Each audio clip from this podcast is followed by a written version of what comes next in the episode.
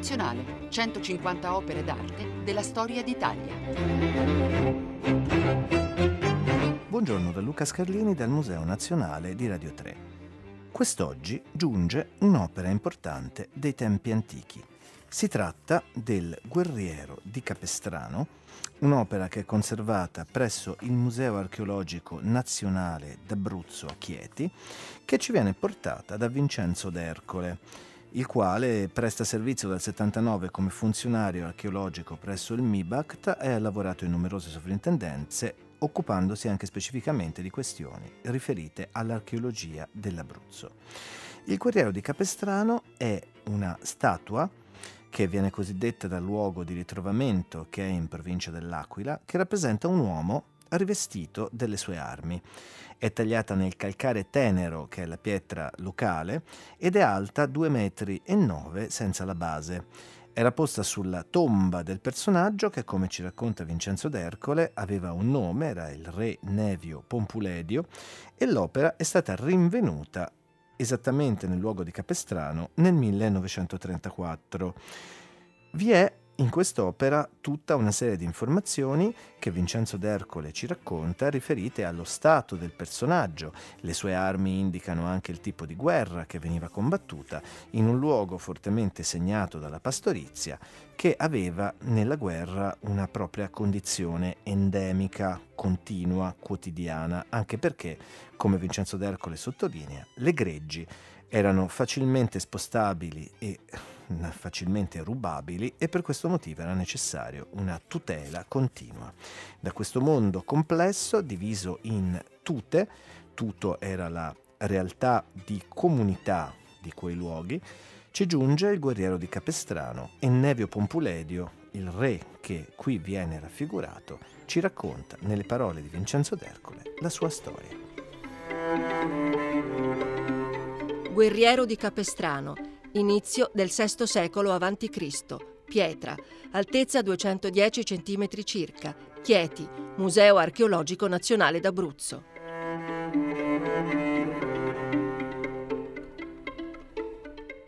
Ho deciso di portare al Museo Virtuale di Radio 3 una delle opere più famose del, dell'Abruzzo antico, il Guerriero di Capestrano. Si tratta di una statua in pietra, alta circa 2,10 metri, anche se in realtà il personaggio rappresentato è ad altezza normale, cioè circa 1,70, il resto è la base, il sostegno della statua, e appunto questa statua rappresenta un uomo armato di tutto punto, ora lo scopriremo mano a mano. Lui ha in testa un, un elmo, un grande elmo con un cimiero fatto di, di piume, Sappiamo che nell'antichità era importante sembrare in battaglia ancora più grandi e ancora più terribili, per cui spesso le piume e le code di cavallo servivano proprio a questo, a spaventare il nemico. Sotto eh, l'elmo c'è la faccia del guerriero, il viso, che è un po' inespressivo, somiglia molto, se volete, alle statue di Monteprama di recente acquisizione nel, in Sardegna. Eh, forse, secondo alcuni autori, eh, il guerriero ha una maschera funeraria in realtà è, non è così ben leggibile su, sulla statua stessa. Al, eh, diciamo, la cosa più interessante forse è come è rappresentato il corpo di questo personaggio, di cui poi vedremo che sappiamo il nome, sappiamo anche, virgolette, il mestiere. Eh, sul petto c'è la, l'armatura, vero, l'armamento vero e proprio, c'è una corazza, una corazza fatta con un disco di bronzo e di ferro, una corazza che sia sulla parte anteriore diciamo che sulla parte posteriore e protegge il cuore, che è la, la porzione più debole ovviamente del corpo di un uomo, tant'è che dal greco è chiamata cardiofilax, proprio per questa funzione di proteggere la regione cardiaca. Sopra la corazza c'è una spada, una spada lunga di ferro, e nell'altra mano impugna un'ascia. L'ascia potrebbe essere sia uno strumento effettivo di guerra per la battaglia, ma anche forse un'insegna di comando. Il corpo sembra nudo, tranne per una protezione della zona dell'inguine che è molto ben evidenziata. Eh, c'è una specie di, ehm, eh, appunto, di elemento in cuoio che protegge quello che insomma, per gli uomini è una parte piuttosto importante, diciamo così. Forse sulle gambe c'erano degli schinieri, perché la, il profilo delle gambe è molto appuntito, quindi sembra avessero questa protezione in bronzo che in genere i guerrieri sia greci che etruschi portavano, però non è così certo. Quello che è molto più certo è la presenza di scarpe, cioè di calzari. Cioè quest'uomo era equipaggiato, attrezzato per un territorio difficile, di montagna, freddo come quello dell'Abruzzo. E su questo possiamo spendere una piccola parola perché in realtà nelle tombe dello stesso periodo, quindi con oggetti veri non rappresentati in pietra, ci sono dei calzari fatti in legno, in ferro, con dei chiodi sottostanti come dei ramponi per il ghiaccio, perché appunto il territorio della zona di Capestrano, siamo sulle montagne dell'Appennino centrale, eh, d'inverno c'era la neve eh, per, grandi, per, lunghi periodi, appunto il territorio era innevato, era ghiacciato, era pieno di fango, quindi servivano delle scarpe da guerra in qualche maniera e queste le indossa il guerriero. Sui lati forse il guerriero è una sorta di mantello perché ci sono due elementi in pietra colorati di rosso che rappresentano probabilmente un mantello, il che è abbastanza logico perché il mantello non solo serve a proteggere dal freddo, dalla pioggia, eccetera, ma dà anche un'immagine di regalità tendenzialmente, rende la figura più eh, così più appariscente. Appunto sui bordi laterali sono due lance, due lance che hanno una prerogativa per noi archeologi molto particolare, cioè mentre nelle lance che troviamo normalmente appunto nelle tombe, nei contesti di scavo, rimane la punta e il puntale, cioè in genere una lancia ha una parte centrale in legno e che quindi non si trova più dopo 3000 anni di permanenza sottoterra, quello che rimane appunto è la punta e il cosiddetto puntale o dal greco sauroter che serviva ad appesantire la lancia, altrimenti la lancia si sbilancerebbe nel lanciarla appunto, che sono o di bronzo nell'età del bronzo e nella prima età del ferro o in ferro come nell'epoca del guerriero.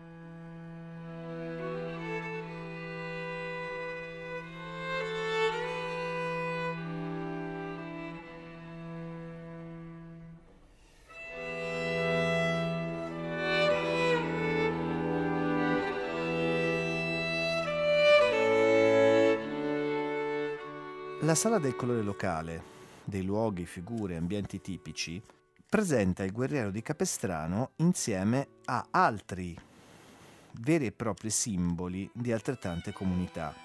come i bronzi di Riace o il giovane di Mozia, altrettanto collegati al luogo in Calabria e all'isoletta nella salina vicino Trapani. Sulle vicende di Nevio Pompuledio del Goreo di Capestrano c'è tutta una uh, serie di racconti, miti, si trovano anche dei romanzi storici di pubblicazione recente in cui si dà conto di questo eh, tipo di suggestione. E non molto tempo fa, nell'autunno scorso, 2015, si è svolto un viaggio attraverso i luoghi di Nevio Pompuledio eh, con una sorta di treno dei Sanniti, i quali erano naturalmente dei turisti che volevano riscoprire le gesta dei loro antenati e venivano portati a vedere una serie di luoghi. È naturale che vi è una vera e propria memoria letteraria di questi luoghi di grande bellezza naturalistica che ad esempio ci ha comunicato nel Novecento Ignazio Silone su luoghi vicini a Capestrano, così egli racconta e parla negli anni 40. Avevamo già superato la strettoia rocciosa di Civitarenga ed eravamo entrati nel piano di Navelli, che splendide coltivazioni, i ben ordinati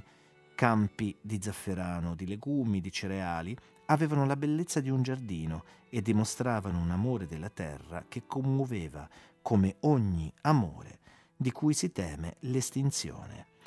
e questa perfezione del paesaggio coltivato e trasformato che dall'antichità giungeva fino al Novecento di Fontamara raccontava uno dei talenti del popolo dei Marzi, che aveva anche grandi talenti di guerra e che aveva sfidato il potere di Roma prima che Roma diventasse il baricentro d'Italia, come riassumeva in una frase assai sintetica a piano di Alessandria, nec sine marsis, net contra marsus triunfari posse, ossia non si può trionfare né contro i marzi né senza di loro, quindi o li si fa alleati o li si avrà nemici implacabili.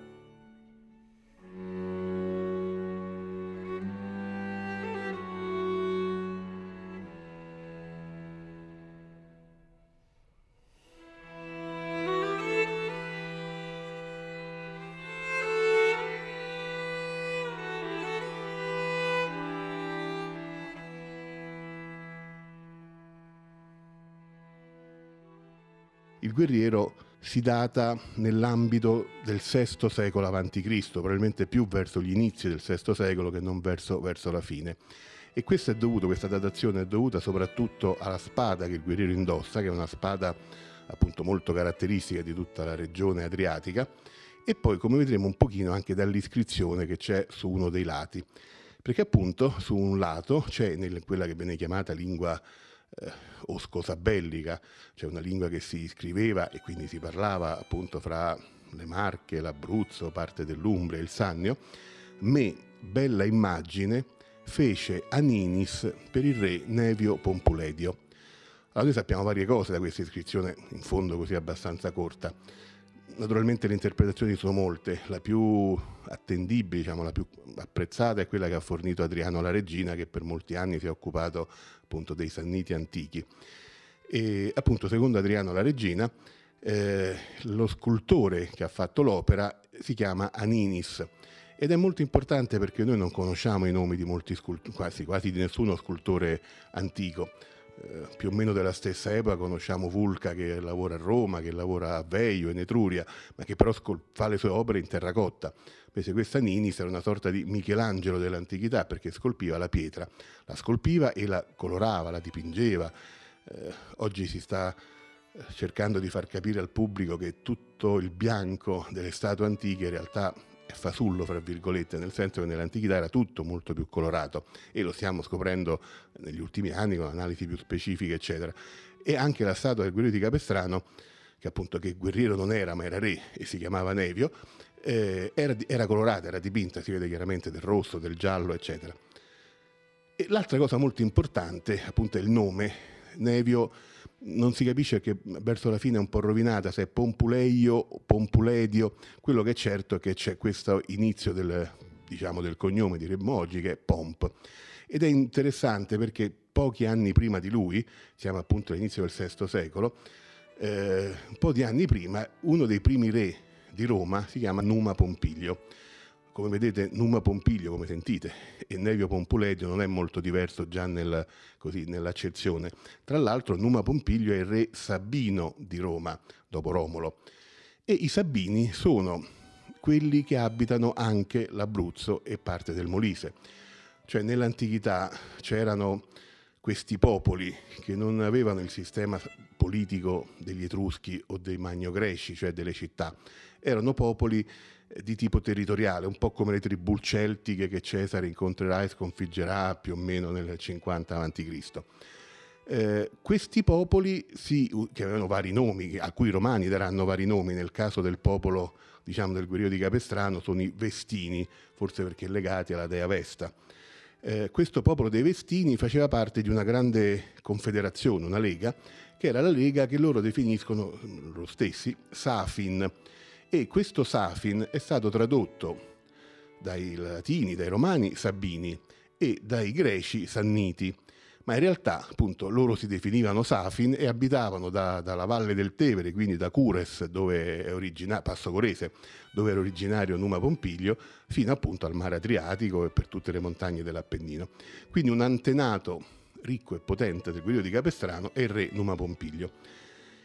E proprio una parola presente sul guerriero, Raki, ci, ci dà appunto suo, la sua carica, il suo mestiere potremmo dire, cioè re, come se fosse regge in latino. Quindi noi sappiamo tra l'altro che nel VI secolo a.C. in Abruzzo questi popoli erano governati da re, cosa che ovviamente non è strana, anzi è un po' la normalità, succede a Roma, è l'epoca in cui sono i re etruschi, tarquini, eh, succede in gran parte del mondo antico. Infatti se ci pensiamo l'unico posto in cui non succede più è Atene, che non a caso è la prima democrazia europea, cioè il primo luogo del mondo in cui chi governa viene eletto dal popolo, allora si facevano le elezioni appunto, mentre in gran parte d'Europa e appunto d'Italia c'erano dei re. Però per l'Abruzzo è molto importante perché non avevamo altra testimonianza dell'esistenza della monarchia. Eh, un altro elemento, così un po' per suggestione mi piacerebbe darvi, è che uno dei piceni cioè dei marchigiani, i piceni il popolo che abitavano le attuali Marche, più importanti che tutti conoscono, è Gneo Pompeo Magno. Magno è diventato naturalmente dopo, quando è diventato importante e grande. E Pompeo era in fondo un erede, almeno dal punto di vista nomastico, di Nevio Pompuledio. Quindi evidentemente nel mondo adriatico i Pompei, Pompuledi, eh, Pomponi erano mm, una delle famiglie più importanti appunto che gestiva la società. Ecco, che tipo di società gestiva?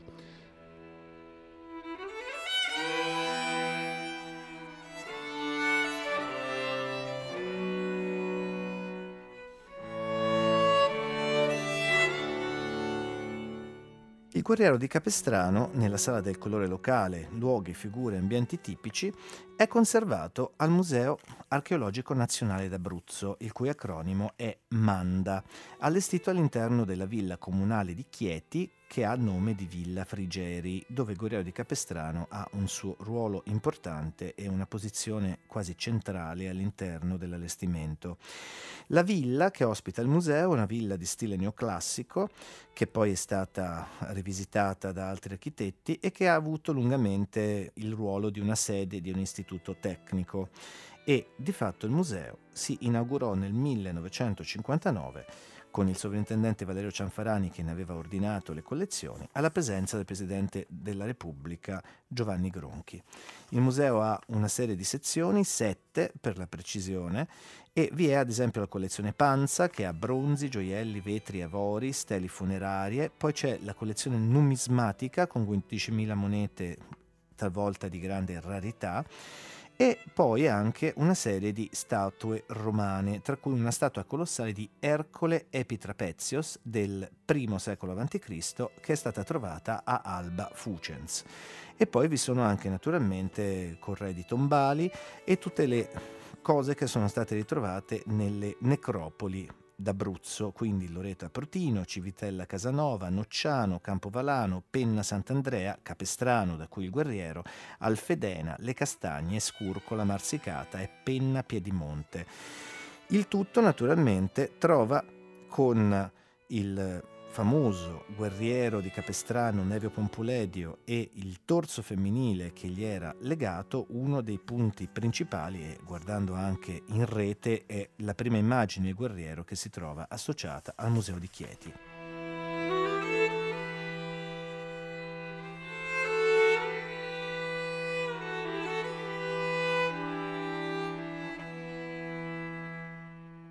Vincenzo d'Ercole racconta Il guerriero di Capestrano.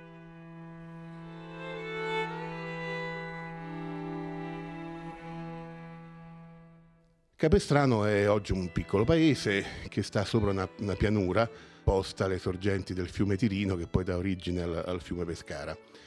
Eh, in Abruzzo, eh, alla fine dell'età del bronzo, quindi all'incirca intorno al 1100 a.C.,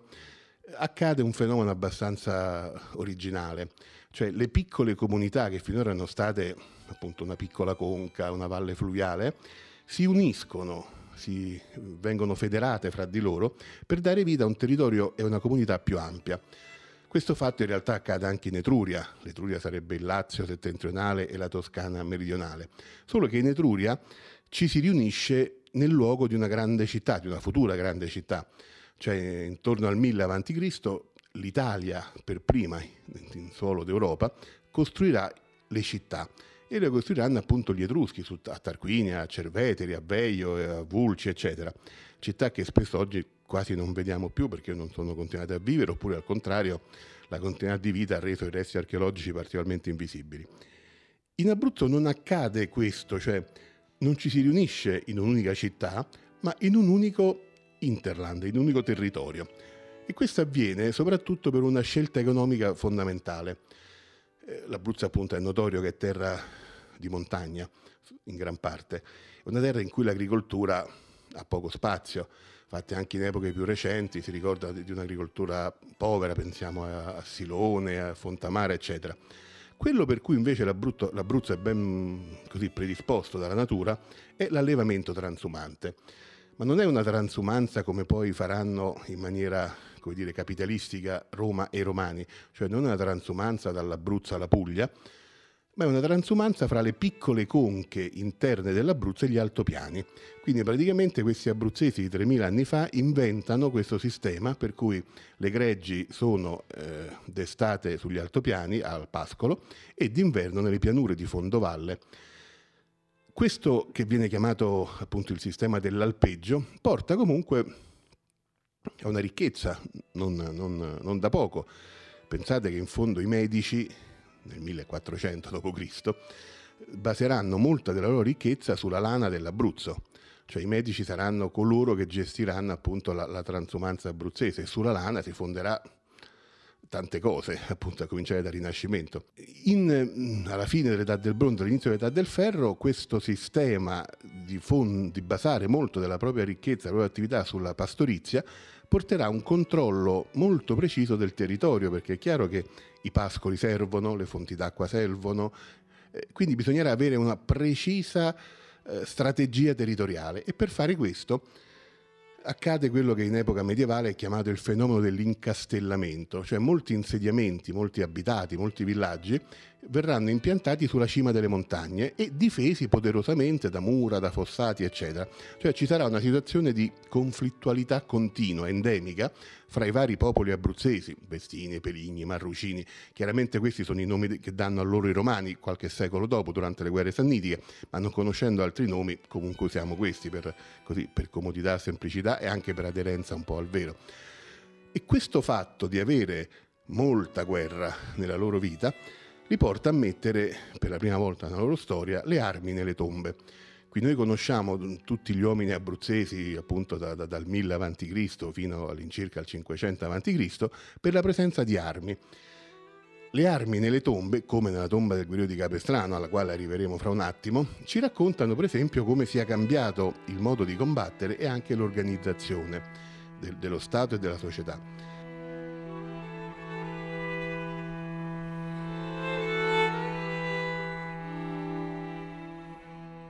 Tra il 1000 diciamo, e l'800 a.C.,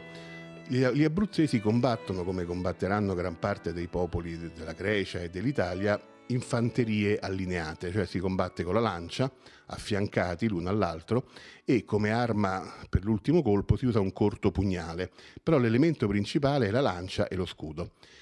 Il guerriero di Capestrano, il re Nevio Pompuledio, ci fa vedere in maniera inequivocabile che è cambiato il modo di combattere, cioè la lunga spada che lui indossa è una spada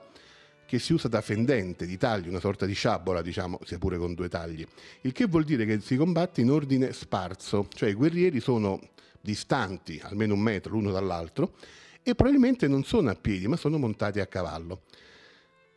Avere un cavallo, avere un armamento così complesso porta a un mutamento della società, nel senso che non sono più tutti fanti armati in maniera omogenea dallo Stato che fornisce appunto armi di serie, ma sono in qualche maniera persone con un loro così, conto in banca, diremmo oggi, che si possono permettere di mantenere una cavalcatura, eh, un elmo, uno scudo, del, de, delle armi d'offesa, eccetera. Quindi sta nascendo in maniera sempre più evidente una sorta di aristocrazia. E questo è importante perché il guerriero è uno degli ultimi re dell'Abruzzo, nel senso che alla fine del secolo non ci saranno più i re ma ci saranno anche in Abruzzo delle repubbliche, quelle che vengono chiamate nella loro lingua toutai, cioè lo Stato e la tuta. Eh, infatti ci sarà una tuta maruca, la tuta dei Marrucini, lo Stato dei Marrucini, una tuta vestinorum, cioè dei vestini, eccetera. E la tuta, cioè lo Stato, sarà di un popolo, appunto, non sarà una, il nome di una città, non ci sarà Atene, ma ci sarà casomai la tuta degli ateniesi. Quindi il fatto che questo nostro personaggio abbia un tipo di armamento adatto al VI secolo ci mostra proprio come sta evolvendo o comunque cambiando la società da un sistema verticisi ad uno con una base molto più, molto più allargata. La spada del guerriero, tra l'altro, ha un pregio. Sulla spada sono incise delle figure,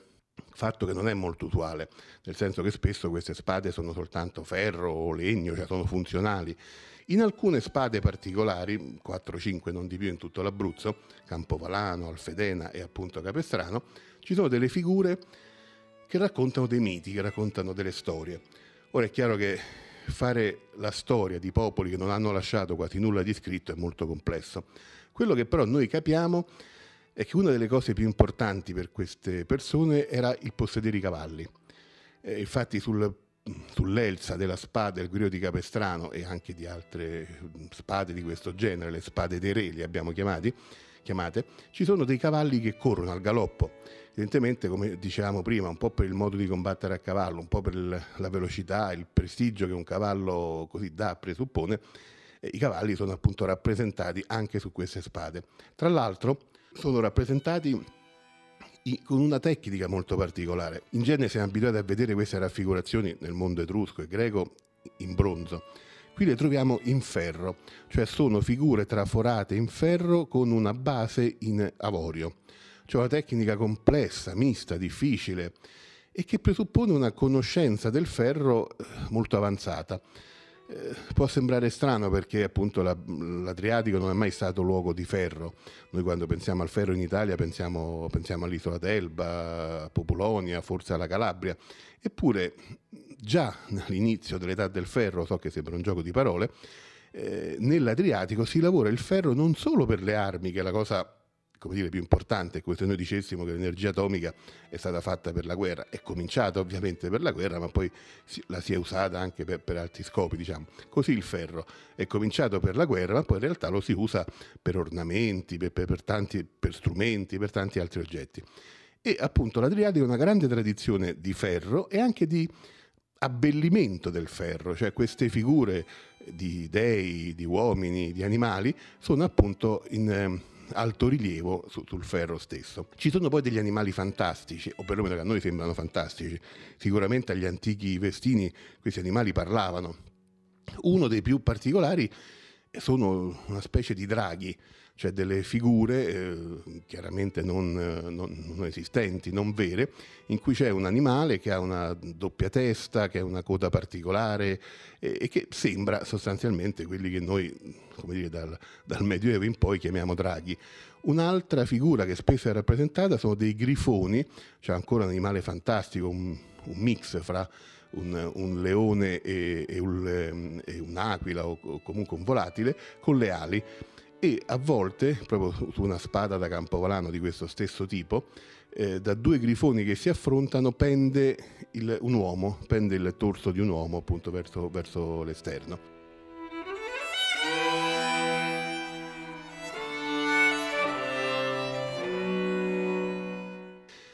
C'è un mondo incredibile di storie, di leggende che sarebbe eh, così importante ricucire perché, ripeto, di questa gente eh, noi non sappiamo null'altro che quello che troviamo normalmente negli scavi, che ovviamente parla all'archeologo, ma parla in un linguaggio semplice, limitato, poco ci dice appunto di, di tutte le sovrastrutture, di tutto quello che questa gente poteva pensare o immaginare. Capestrano è una delle tante necropoli, le necropoli sono le città dei morti, che proprio per lo sviluppo della pastorizia si sviluppa nelle pianure. Molti dei miei colleghi si stupiscono quando dico questo perché appunto l'Abruzzo ha poche pianure, cioè è possibile che nelle pianure, cioè nei luoghi migliori per l'agricoltura ci facciano le tombe e non ci coltivano il grano. Eppure proprio la, il monopolio diciamo, economico verso l'allevamento porterà per alcuni secoli a questo, cioè che gli unici posti adatti all'agricoltura, per, l'agricoltura è fondamentale perché c'è il grano e col grano fai il pane, fai la farina, proprio le pianure sono usate come luogo della memoria, cioè nelle pianure si fanno le tombe, i grandi tumuli, cioè queste, questa specie di piccole montagne artificiali ricostruite, eh, tombe a fossa, cioè tutta una serie di elementi legati alla storia dei personaggi passati. Evidentemente per questa gente la genealogia, la tradizione, l'essere figlio di è molto importante. Eh, in questa regione, un po' come nella Scozia, eh, molti si chiamano di, io per esempio mi chiamo Dercole e probabilmente è figlio di, eh, come per appunto in Scozia è, è Mac. Ecco, quindi nell'Abruzzo antico eh, si diceva io sono figlio di Tizio, d'altra parte questa cosa non è strana neanche per Roma e per altre società e l'Abruzzo l'ha portata appunto fino ad oggi. Vi dicevo nella pianura di Capestrano ci sono tombe eh, che vanno dall'VIII secolo a.C. e arrivano fino alla conquista romana. È strano perché eh, Capestrano, che è un luogo simbolo dell'archeologia abruzzese, è stato poco scavato, cioè la sua storia è molto particolare. Il guerriero fu trovato nel 1934 da un contadino, Michele Castagna, che arando il terreno trovò questa statua rotta in due pezzi. per un po' di tempo così la tenne in casa, la nascose, forse la fece vedere al prete del paese, poi alla fine la notizia arrivò ai carabinieri, alla sovrintendenza, quindi fu fatta una prima campagna di scavo che testimoniò che effettivamente lì c'erano tombe, c'era un altro pezzo del guerriero e c'erano anche altre statue, perché il dato interessante è che questa statua non è da sola. Eh, appunto, lui è un uomo armato in piedi, ma accanto a lui è stata trovata una parte di una, di una, statua femminile, il torso di una donna. Di questa donna non abbiamo né la testa né le gambe, diciamo, abbiamo appunto soltanto il torace devo dire molto ben lavorato, a mio avviso forse è sempre Anini, se lo scultore che ha fatto anche la figura femminile. È una figura che ha una specie molto interessante che è vestita con una specie di piccolo top che copre il seno e lascia scoperta la pancia, quindi come vedete una, un abbigliamento estremamente moderno. Probabilmente, viste le dimensioni sia della figura femminile e anche un po' del seno, sembra più che una donna adulta, una adolescente, una giovane, quindi potrebbe essere forse la figlia del re Nevio Pompuledio. Sempre negli scavi del 34 venne trovata anche un'altra base in pietra di un altro, probabilmente maschio, di un altro guerriero, eh, poi fu lasciata a Capestrano negli anni della guerra e come spesso capita questa non fu più trovata nel, nel dopoguerra. Quindi abbiamo la certezza di almeno tre statue. In realtà nel 1991 la casa d'aste eh, Sotheby, la sede di New York, ha venduto una, un torso di un guerriero uguale a quello di, di Capestrano per 231 mila dollari dell'epoca. Quindi è probabile che una quarta statua sia stata trovata in quell'anno, anche perché durante quell'anno furono fatti lavori per le, l'impianto irriguo nella necropoli. Quindi probabilmente durante questi lavori qualcuno avrà trovato quest'altra statua, qualcun altro l'avrà venduta a Sotheby. Anche questo non sembri strano, cioè l'Italia è stata martoriata dai saccheggi, noi in anni, dai saccheggi e dai, dai grandi mercanti d'altre. Noi solo in anni recenti stiamo cominciando a recuperare parte di questo patrimonio che soprattutto ha riguardato la Puglia, la Campania e l'Etruria, ma anche altre regioni, la Sardegna appunto, ma anche l'Abruzzo è stata molto colpita da questo spoglio continuo che hanno fatto appunto i mercanti d'arte, soprattutto inglesi, americani e tedeschi.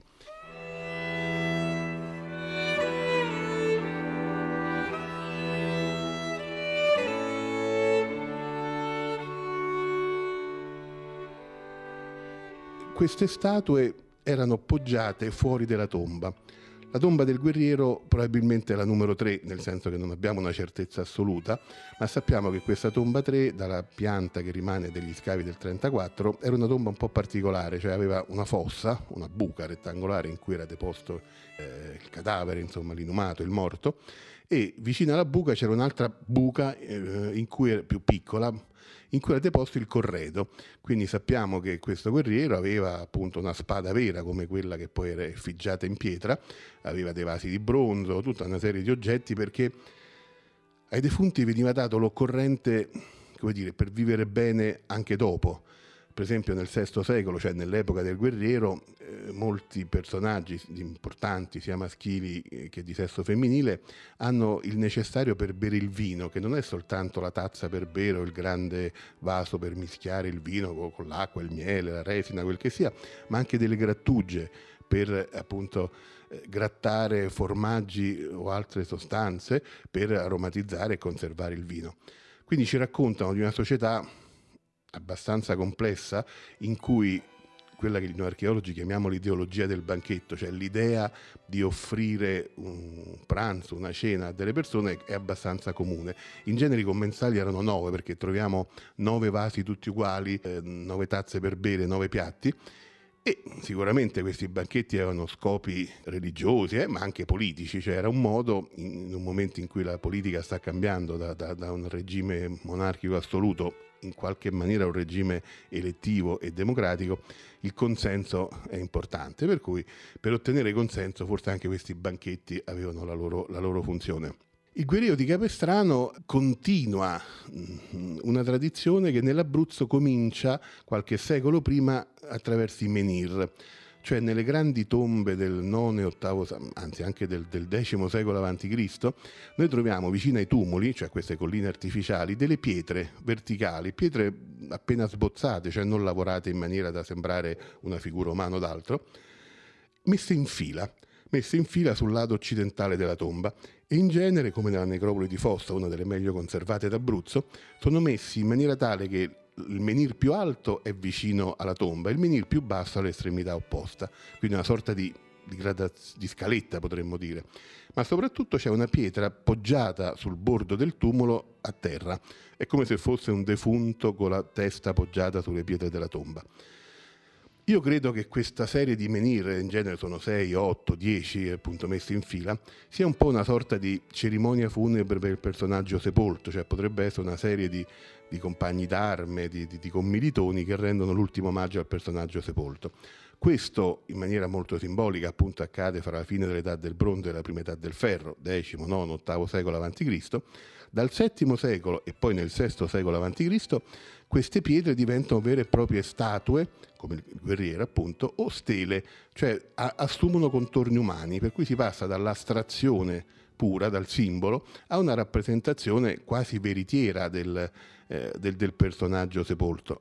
è tanto veritiera che le armi, eh, appunto, gli indumenti, le fibule, che ovviamente il guerriero ha anche del, dei bracciali sul, appunto, su, su, sulle braccia, ha dei pendagli, la, la statua femminile ha una collana, eccetera, oltre a una gonna naturalmente, sono molto molto aderenti al vero. Quindi quello che sembra che sia accaduto è che tra il VII e il VI secolo ci siano delle mh, committenze reali importanti, queste famiglie che dominano appunto i vari popoli dell'Abruzzo, ci sono degli artigiani specializzati, degli artisti che fanno per loro delle opere di, di questa eh, insomma, elevata qualità e soprattutto ci si ricollega a una tradizione che non è greca.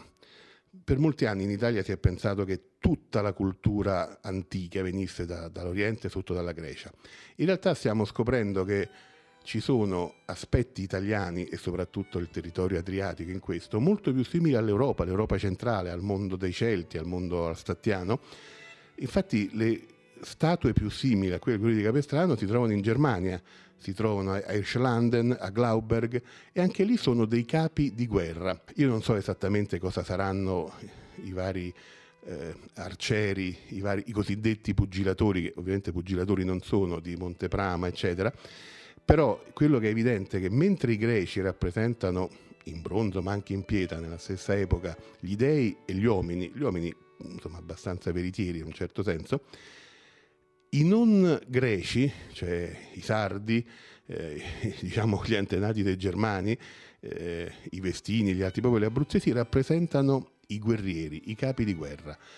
Probabilmente a testimonianza di quanto la guerra, la conflittualità, il mondo, dire, in bilico per, per tanti fatti, considerate che per esempio per un popolo che ha la, la pastorizia come base economica perfetto popolo da spogliare, cioè è molto più facile rubare eh, greggi di capre, pecore, cavalli, eccetera, che non portare via il grano, le piante, eccetera. Quindi saccheggiare dei pastori è di una comunità infinita perché eh, diciamo, il profitto cammina da solo, è possibile portarselo via senza neanche montarlo su carri o d'altro. Quindi la guerra deve essere un elemento purtroppo fondamentale in queste società. E di questo di questa situazione complessa, complicata, difficile, il Guido di Capestrano rappresenta forse il momento più alto e mi piacerebbe che in Italia e anche in Abruzzo conoscessero il nome del re Nevio Pompuledio come il loro più antico antenato.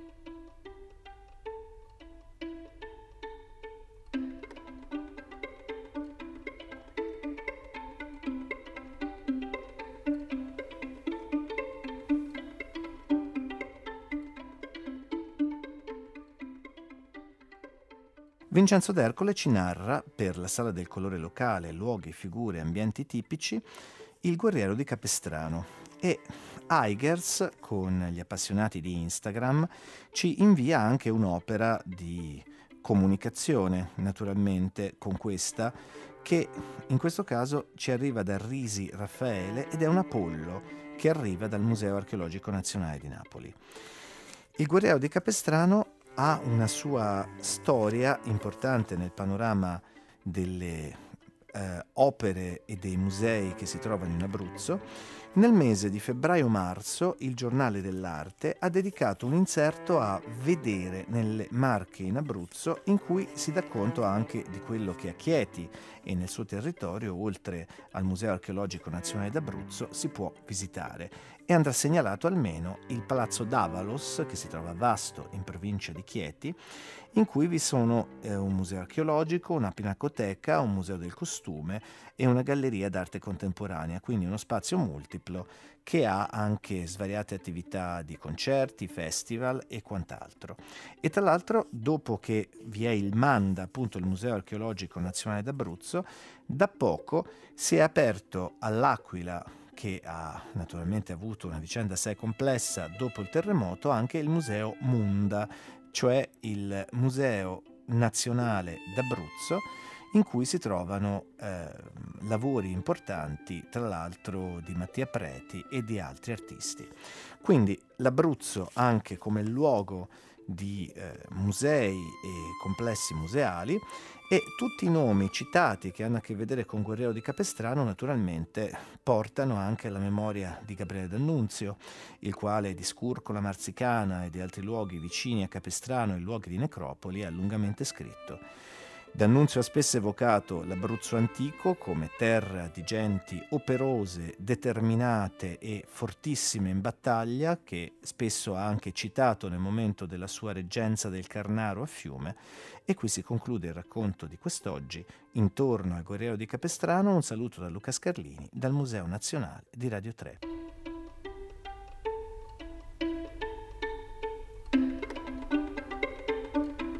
Museo Nazionale, 150 opere d'arte della storia d'Italia. Regia di Valerio Giannetti, a cura di Monica Donofrio e Cettina Flaccavento. Musiche scelte da Valerio Corzani. Per scaricare e riascoltare questa puntata, museoradio3.rai.it.